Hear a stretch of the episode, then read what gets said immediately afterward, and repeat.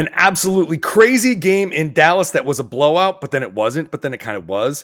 Plus, all NBA teams and people crying over Joel Embiid. Did he get screwed? Mm, we'll talk about that. And a preview of the Celtics and the Heat. Game five coming up right now on the Locked On NBA podcast.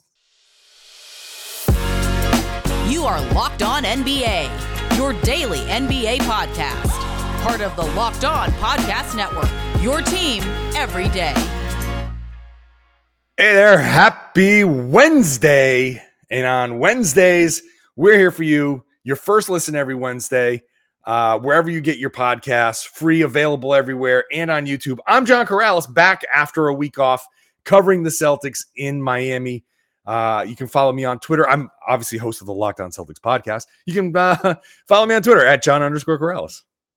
And I'm Jake Madison, host of the Locked On Pelicans podcast. You can find me on Twitter. It's at Nola Jake. You know, it's just like riding a bike. You know, you get back on it and it's perfect. It's flawless. It's almost like I didn't exactly forget how to intro the show, Jake. look, look, people have off nights. We've seen it in the playoffs from a couple of teams, a couple of players too. There, you know, maybe it'll be a weird podcast, just like the weirdness of the game we just watched. Oh, that's pro. That's a pro. Later on, we'll talk about the Celtics and the uh, the Heat series. Second segment, we'll do the All NBA. I don't know what. There's not much, although I guess we could talk about Embiid and the people in Utah probably pissed off. And uh, but let's just start here with the Golden State Warriors and the Dallas Mavericks. A 10 point game, Jake. Close one, nail biter. What a what a what a back and forth battle this was. Uh, no, the um, the Golden State Warriors were down big. It I texted you at one point during this game, going, ah, classic Warriors in a very what should be a very comfortable closeout game, falling behind by as many as 29 points. But uh, amidst the weirdness, a rain delay, uh, crazy free throw, and uh, there was a there was a comeback in the fourth quarter to get this all the way down from 29 points to eight. But uh, the, the Mavericks held on. Jake, this one was exhausting. This one was exhausting and weird and fun. Like, it, I don't, I don't even know where to start with this game It, it's it's a funny game, right? Because it, for for all of the things that you just mentioned, I mean, a rain delay, right? Like I've had that here in New Orleans actually, where they had to postpone a game, but you know they, they play indoors. You should be having issue with like water falling from the sky right. onto the court, which is always kind of funny when some weirdness happens, you know, like that. It, it's funny because like this game, you shouldn't have needed to watch the fourth quarter they pulled the starters at the end of the third, and it was like, we're not going to see Steph Curry anymore. We're not going to see any of this. It's not going to matter. We don't need to pay attention. It's one of those things where we probably could have started recording in the middle of the fourth quarter, and it would have been fine. Actually, almost all of that. Yeah, I know. Then all of a sudden it's like 16 points and there's like eight minutes left to go. And you're like, well, it's the Warriors. You know, we're going to have to watch this because that ain't a safe lead. Then all of a sudden it's 10, then it's eight. And it's like, wait a second. They did this with the backups. If they put Steph and all of these guys back in, what might they be able to do? And it just added to like a little bit of drama to this game that really didn't have it and just had some kind of funny moments. So I don't know. Props to both teams for at least making it kind of interesting down the stretch and giving us a reason to watch. Um, yeah, I mean, I guess I guess that's one way to frame it. Um, uh, I, I'm calling up the fourth quarter. Uh, uh, Jonathan Kuminga, big Jonathan Kuminga getting getting some run here. Uh, the first real early run. in this one too, right? Like yeah. not just in the blowout. Just, like St- um, Steve Kerr was going to his bench early in this game, playing a ton of guys just to find anything that was working because Golden State was just a little bit off and I guess he wanted to mix it up and just see if that kind of gave this team any sort of spark. Yep. And so Kuminga, you know, comes in, plays okay. Um, then you get uh so you get you get 10 points from him in the in the fourth quarter. You get six from Jordan Poole. You get um uh, eight from whoops, I just blew out my I'm having I'm having the equivalent of the uh yeah, forget it. Forget it. Golden State Warriors here. Golden State Warriors here. You know, that's all right. Technical difficulties in the middle of a podcast. You think I'm going to stop? No, I'm not going to stop. Um, I, I don't. So, so let's get to the actual meat of this game. Um, the the Mavericks did a good job attacking early, And if there's anything, like, I don't expect this to be a you know miracle comeback. I don't expect this to go seven. Um, you almost wish that maybe the Mavericks would have figured out attack early and then the threes might fall late. You almost wish they would have figured that out in game two or three, but they it, it took them a while. They finally got they finally got into that mode, probably with a little bit of help from a less than engaged Golden State Warriors team. And and that's how they built their big lead. Can they sustain it? That's the big question for for the the Mavericks. And I'll, I'll tell you, just from a guy who's covering the Celtics series, I'm sure people in Boston and Miami are like, "Hey, however long the the Mavericks can figure this out for, that'd be great. Let's delay the Warriors taking a vacation before the the NBA Finals, and let, let's let's make them work a little bit here." Yeah, you know, look, they they finally shot well. That's kind of what this one I think really comes down to, right? Like sometimes it's a cliche to say, but it's a make or miss league, and you saw it. The the uh, Dallas Mavericks in this one shot 46.5%. They had 20 made threes. They were just sinking looks that they weren't hitting in game three. And I remember seeing before the game an interview with Jason Kidd, their head coach, and he's like, Yeah, they got the green light. Like, we want him to shoot. And I was like, Wait, you not watch game three? Are you sure you want these guys shooting? Well, he had the right idea of just go out, rip threes, make them, and try and see if you could keep up with that. And they were shooting early and often. And it also came off of Luka really, I thought, hunting that matchup with Steph Curry to try and get him on a switch and then drive and attack. And you saw that repeatedly all game. And Golden State even threw a zone out there a whole bunch, I thought, at the Dallas Mavericks to see if that would slow it down. And they were still forcing Steph Curry onto Luka in those zones. And you saw it every time he would just drive and then kick it out from three when the help defense came over and they were making the threes, the looks that they weren't hitting in game three. And yeah, it's amazing what you can do when you start hitting your shots in the NBA. Yeah, and Luka wasn't even the one who was hitting the shots, right? No. So he he shoots 38.5%, three of 11 from three. But the 30 points, he, he got seven free throws, the 14 rebounds, nine assists, but uh, two steals, two blocks for him. Uh, so stepping up a little bit on that end. But you, you're right. It's the distribution and you know Bullock coming in and hitting threes, Dorian Finney-Smith. If those guys, I'm going to go on a limb here, Jake, and say if those guys are hitting 10 of 17 of their three pointers, the Mavericks have a chance to win this, uh, to win a couple more games here. But you know, I saw some some really you know decent minutes from Davis Bertans. You get some minutes from Maxi Kleber. You got you you. It's it's the role players. It's the role players stepping up. But again, it's all in how you get those three pointers. It's attack, collapse the defense, hit them in the weak the weak points, force when you attack the weak spots, you force other guys on defense to to cover for them, and then you spray, and then that's where you get open three pointers. The the I think the Mavs have been too too willing to take the early three pointers and not do that work to to set up the the more open ones. And and it's too late now because it's still it's still a 3-1 series and at some point Golden State's going to wake up and finish these guys off. But at the very least they've they've learned a lesson and it's something you can carry into the offseason, but also make them sweat, make them work, take some pride in what you do and and don't go out in 5, see if see if you can make them work and make them sweat a little bit.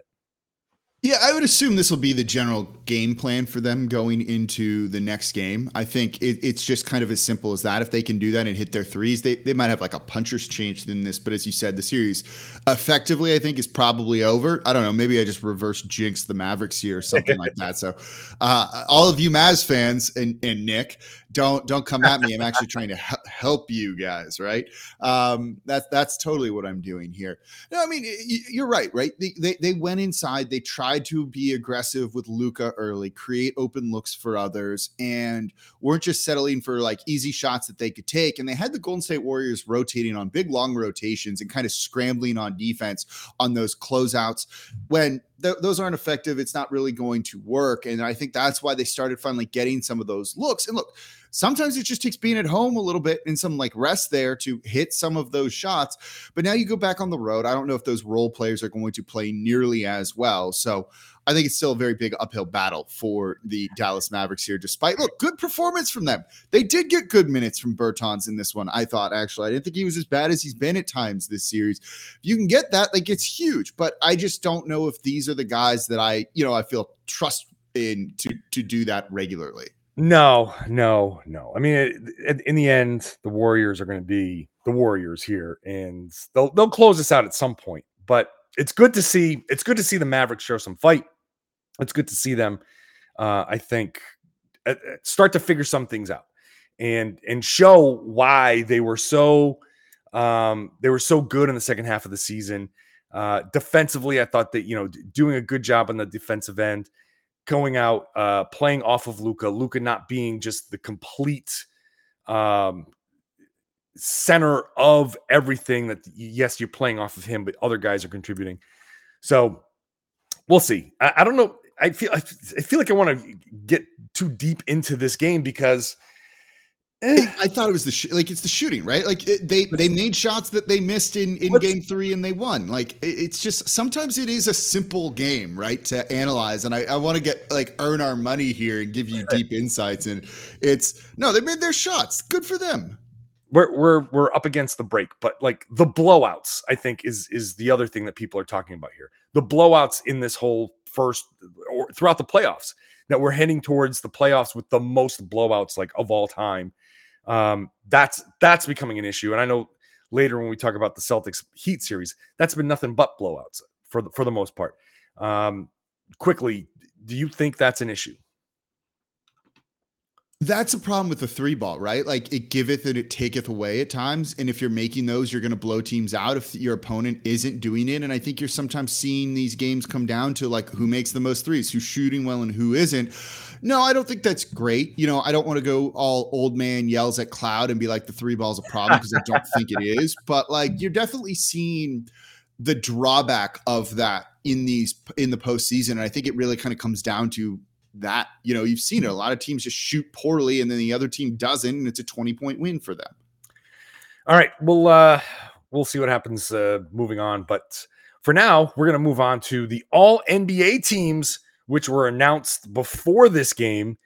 Uh, we'll talk about that in a minute after I talk to you about Built Bar, the best tasting protein bar on the market, and Built Puffs, the brownie batter puff. You've heard me correctly. Brownie batter puffs. It's like sticking your hand into a big bowl of brownie batter, except it is 140 calories, 17 grams of protein, seven grams of sugar.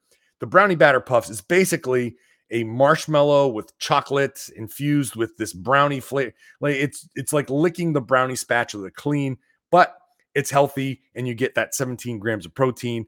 Uh, it's a great snack. It's made with collagen protein, so your body absorbs it very efficiently, and there's tons of health benefits. It's the best thing I can tell you about the built puffs is I had a 13 year old in the car with me when I got my shipment of built puffs. He took one and then later took another one. That's how delicious they are. If a 13 year old is doing, he, those kids don't lie. If they didn't like, he didn't like it, he would have just spit it out.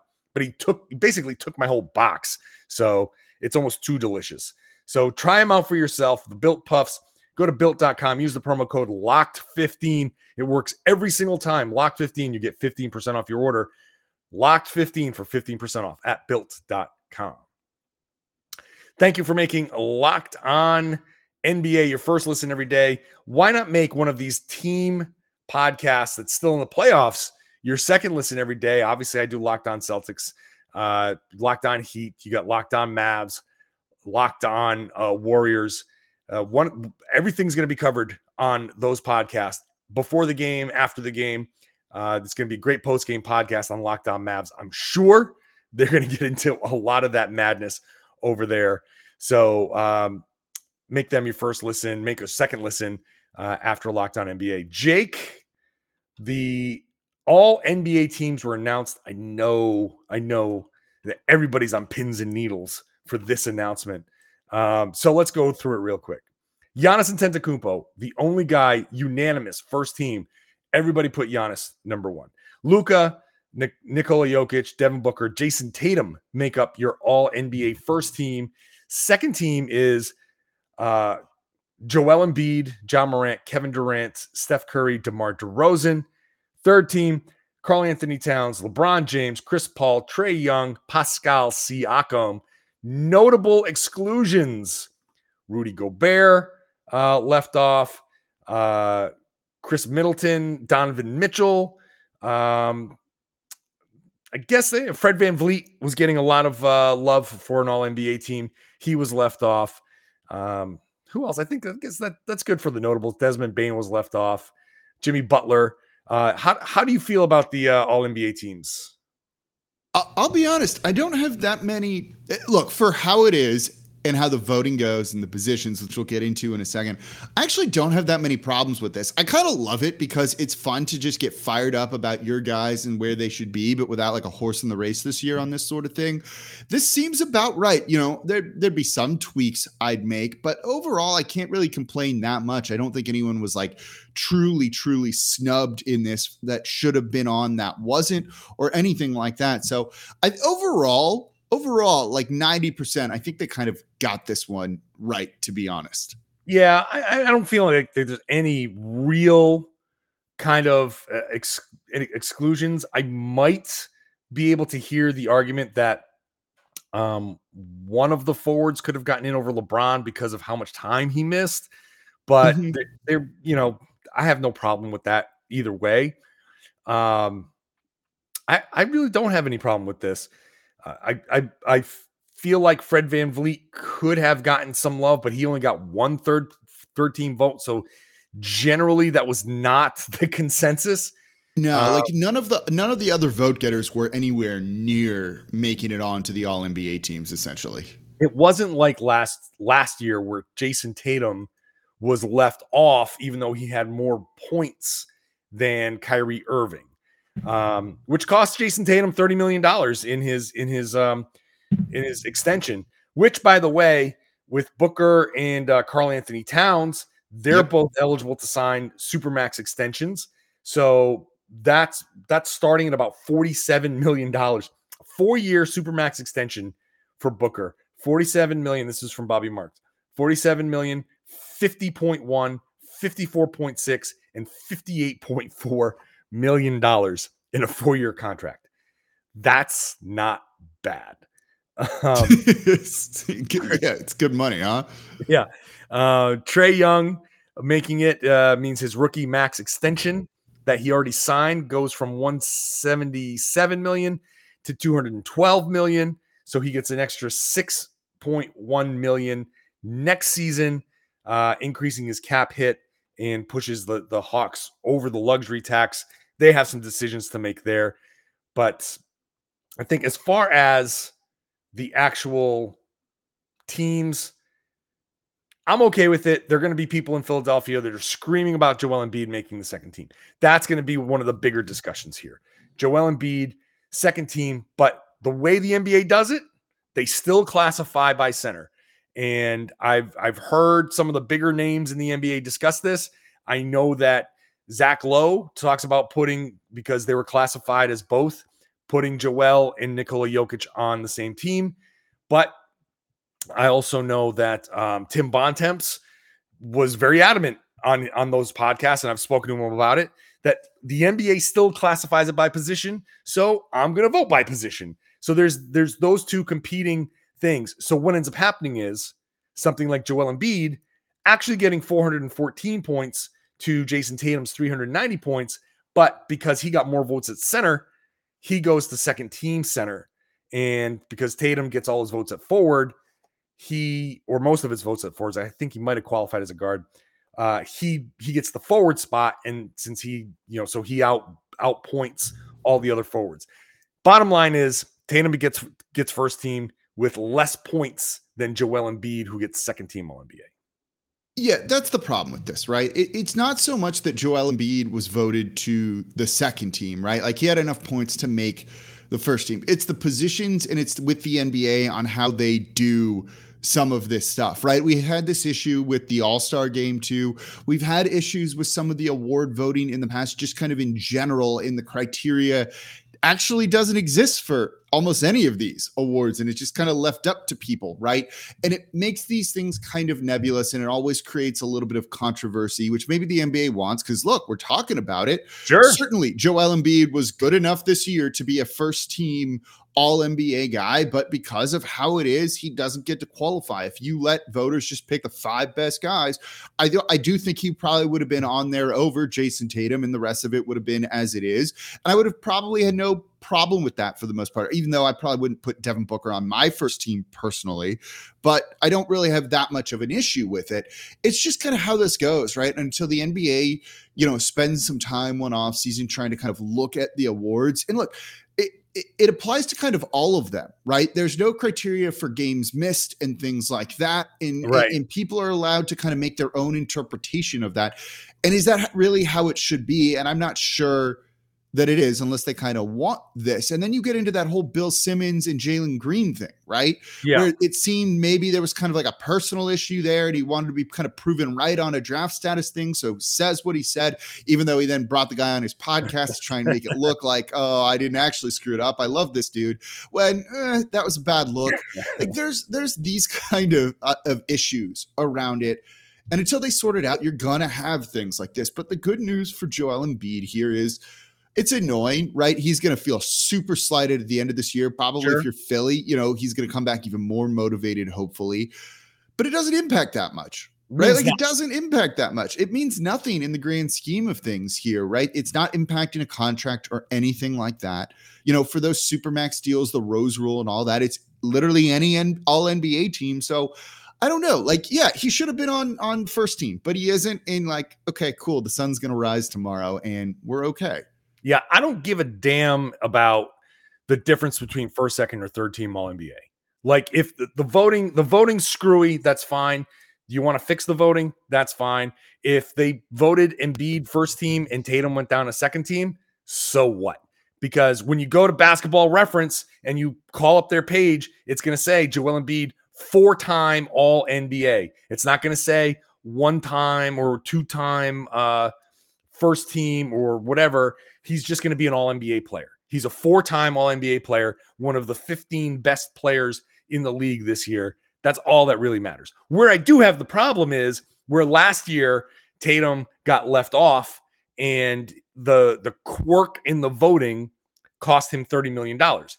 Now, I'm not no one's crying for for Jayson Tatum and he's he's done a great job of being like yeah, I, I know I'm going to be fine. It's not a big deal necessarily in the in the grand scheme of things, but who am I to mess with somebody's money? You know, like it, it's Yeah. you know there are plenty of people who deserve you know money around. You know, all we can get into that part of the argument, but the the fact is that he earned a certain amount of money. That's that's his split. That's his cut. That's how much money is coming into the NBA, and because of a quirk in the voting, he lost out on a significant amount of money that he deserved and he was due, and he's not going to get it that part I, I don't like. I don't I don't like messing with guys' money. Um, so if it if it impacted that, like if a quirk, Yeah, in the then voting- then be a different discussion, and like there should be rightful outrage about that. I actually I agree with you there, but now like who cares? It's okay. Right. if if now if if the quirk in the voting this year cost Trae Young, I like I would have been I would have been bothered by that. But the first team Joel Embiid stuff doesn't matter. First team, second team, third team, it's all all NBA, whatever. That part that part is fine. If you're on the team, you're on the team. Whichever one it is, it is. Stop crying about it. It doesn't mean anything. And You know, do, you, do you think Utah's got any gripe on this one with both guys Um, missing? I'm yeah. kind of like I think about them, and it's like maybe, but uh, again, I don't have like that much to complain about this. I've- I wish I've I did. no I'm not very hot takey here. Like have no everyone seems problem about right in some order. Karl Anthony Towns making it over Gobert. Uh, I'm fine with it this season. Uh, KAT had a good season. Gobert had his standard season, I guess, which is a great season as well. Basically, somebody has to be left off. And again, like Gobert is going to make plenty of all NBA teams. Um, so was he screwed? Somebody, somebody, when you're when you've got four or five good centers, like the way the voting is, that's that's now that's a quirk, but it's not going to cost Gobert any money. So whatever. Like I don't think I don't think it's that big of a deal. Um, you you could make an argument that um, maybe uh, Donovan Mitchell could have could have gotten in there. Uh, Chris Paul missed some time. Like you could have put him over Chris Paul. Is that would that make sense?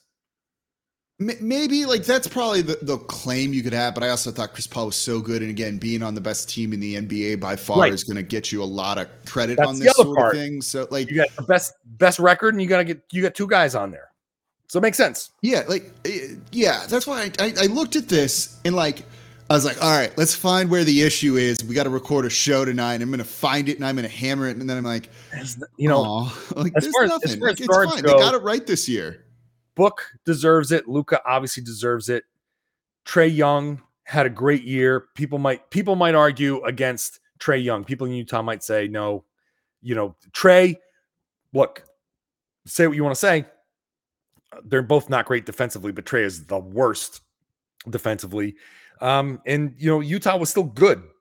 How does Utah not get anybody and the Atlanta Hawks who were a playing team still get Trae Yeah. Young? Was Trae Young so much better than Donovan Mitchell that he deserves a spot over Mitchell? You can I, I can hear that argument. I can hear that argument. Um, yeah, that's fair. and then Hey, I, I Utah's got a little bit of a gripe. I'll, I'll give them that. a little one. bit, sure, a little bit, but also Trae is not undeserving. So when, No. when I'm looking at players that you can take off, eh, okay, like So that's that's the argument, right? It's like who do you take off? That's always the argument on any of these things. If you're doing a Mount Rushmore people, right? It's like you get four, you get five. Who do you take off? And you've got to make a good case for why those guys should not be on there. I don't know if there's a great case or a great argument for anyone on these All NBA teams to be Jimmy Butler, off. Jimmy Butler over Pascal Siakam. It- that- I was thinking about that one too, and like m- maybe like I How don't about- mind. how about- How about Jimmy either. Butler over LeBron James? Why is LeBron James on there? He's been on like a he's- 18 times. he's been on 18 18 times. straight, I think is what it is, right? The Lakers missed For- playoffs completely, completely. Like he's So it pro- that probably has to do with Jimmy Butler playing 57 games though. Like that's probably the bigger issue there though. I'm trying to remember how many. Le- how oh no, LeBron actually played LeBron fewer. right? He played 56. right. So yeah, I mean, okay. No, know, no, no. We're talking about LeBron, this now. Yeah, but it's that. but but you can you can you can say Throw it on there. you can say you can say like are you really an all nba player if your team sucks that bad? Like you couldn't pull anything out of these guys? But i mean that's that's a whole different conversation. I'm not uh, maybe maybe maybe not. I don't know. I'm fine with it. Like i said at the beginning i'm fi- i'm kind of fine with all of this. All right let's let's wrap this up. There's a lot of uh you can go to all of the locked on for all of these guys i'm sure locked on lakers would like something positive to talk about so uh, they can talk about lebron uh, we'll come back to talk about a quick preview. Oh, you like that one? I know you like that one, Jake. That was good. That was good. uh, I'm going to come back and talk about uh, the uh, Celtics and Heat at Bet Online. Celtics are a uh, one and a half point favorite on the road. Game five, one and a half point favorite. That's surprising to me. So I found those odds on Bet Online, the number one source for all of your betting needs and sports information. The latest odds, like I just said, um, you can check out what what the uh, NFL futures are. Major League Baseball, whatever fights you follow, it's all there. Uh, it's your continued source for all of your sports wagering information. You've got live betting, you've got esports you can bet on, all sorts of stuff. So head on over to the website, check it out. Use your mobile device if you'd like. Learn about the trends in action. Bet online is where the game starts. Please gamble responsibly. Jake, the uh, Celtics and the Heat get into game five uh, in Miami on Wednesday night. Uh, well, I mean, what do you think? What, let, let's just start with uh, let's start with you. I know I'm the Celtics guy, but let's start with you. Let's give you the floor first before I get into this. Um, having seen blowout followed by opposite blowout, um, what are you what are you looking forward to in Game Five? Yeah, you know, it's kind of like a weird back and forth series with the actual just games being, you know, like the series being back and forth, not the actual games being back and forth. I, you know, I, I, I want to see health. Like, I, I wanted to ask you that as we were kind of planning out the show. Is this one potentially simple as, eh, you know, the healthiest team is going to the NBA Finals? Basically, basically, um, Like, that's Jimmy what it Butler- feels like, right? Jimmy Butler's not not fully healthy. Um, Tyler Herro missed the game. Kyle Lowry nursing that hamstring. He's not he's not himself. Um, who else from Miami? No, and they, and they were very clearly missing Tyler Herro in game four. Like, you could just so. see it. I know I know that, that on the. Miami Miami side, they're they're like they're not even when Herro comes back, they, I don't think they even want to play him. But I, I just looked at when when Victor Oladipo was playing the you know in, in scoring 18 points in the first half against the Celtics, I was like, that that doesn't bother me at all. I'm watching that saying, okay, fine, because what the Celtics were able to do was single cover him. They didn't help onto him. They didn't really. They were able to stay home on him. And okay, he beat single coverage. He's still he's still a decent player. He'll be able to beat single coverage. But what he didn't get was the the defensive attention that Tyler Herro does. And sure, Herro is not shooting well, but he does have the ability to get into the middle of the floor and he does draw attention in the middle of the floor. So I I think that Herro being out hurt them. But I think what really hurt Miami the most is that Robert Williams for the Celtics was playing, and he's the number one thing for the Celtics. If Rob Williams is playing, it changes the entire dynamic because he protects the rim. He's a great roamer. He's a great helper, and he he just doesn't allow some of the things that that Miami was able to get away with in Game Three. Uh, it's another rim protector. Him and Al Horford together is just it's almost impossible for Miami with them being hobbled, with them being shorthanded, uh, and their just general inability to play in the half court. If the Celtics are hitting shots and protecting the ball and not turning the ball over and giving them transition opportunities, if you've got Rob and Al Horford back there, there's just very, it's going to be very, very difficult for the Heat to manufacture points. So, and you you see it in the free throw disparity too. These past three game or two games, right? You saw particularly in game four that he was almost just a deterrent down there to mm-hmm. a certain degree and that they were kind of like scared a little bit it seemed like to drive and attack. They only had 14 free throws in that game. Boston had 38 you see that lack of aggression when he's out there and it's like a stark difference for kind of the way they approach trying to score and you said it right? Like where's the offense going to come from if, especially if you're not manufacturing those really easy points at the free throw line? Yeah that that's the thing and you know from miami side the they were fouling a ton and it was just it was reaches, it was slaps, it was it was the Celtics were attacking and the Celtics did a great job. They they don't always do this, but they got Miami into the penalty and they kept attacking and, and forcing the issue. Miami also fouls a lot. They're a team that's that that does is prone to fouling. The Celtics took advantage of that for once, and and that got them to the line a lot. Um, so the number one thing for me in the Celtics series is can the Celtics protect the ball? Because in game three, you saw they turned the ball over 23 times. Miami had 19 steals and they turned it into 33 points. It was game one, too, as well, right? Like they yeah. struggled with I thought as well. Ton of turnover. If the Celtics are turning the ball over, they're going to lose. If the Celtics are not, then that means Miami doesn't have transition opportunities. If they're not turning the ball over, that means they're either scoring or they're, you know, the ball is just getting slapped out of bounds and they're retaining possession whenever Miami does get their hands on the ball. But generally, if the Celtics are scoring and able to come back and set their defense, and if you've got Rob and Al, then you take away Miami's transition and Miami can't score in the half court. So if you do that and you build a lead, it becomes incredibly difficult for Miami to come back. So Miami needs to find a way to force those turnovers to get out there and run. If if they can and if they're out there running, then you're going to then they have a chance to really build a lead. And when the Celtics start turning the ball over, they have a tendency to let that cascade. And so five turnovers turns into eight turnovers and turns into 12 turnovers. So that's the key to this to, to this game. If the Celtics can protect the ball, they'll take game five and they have a chance to close it out in six. Got to think that Ime Udoka is hammering that point home.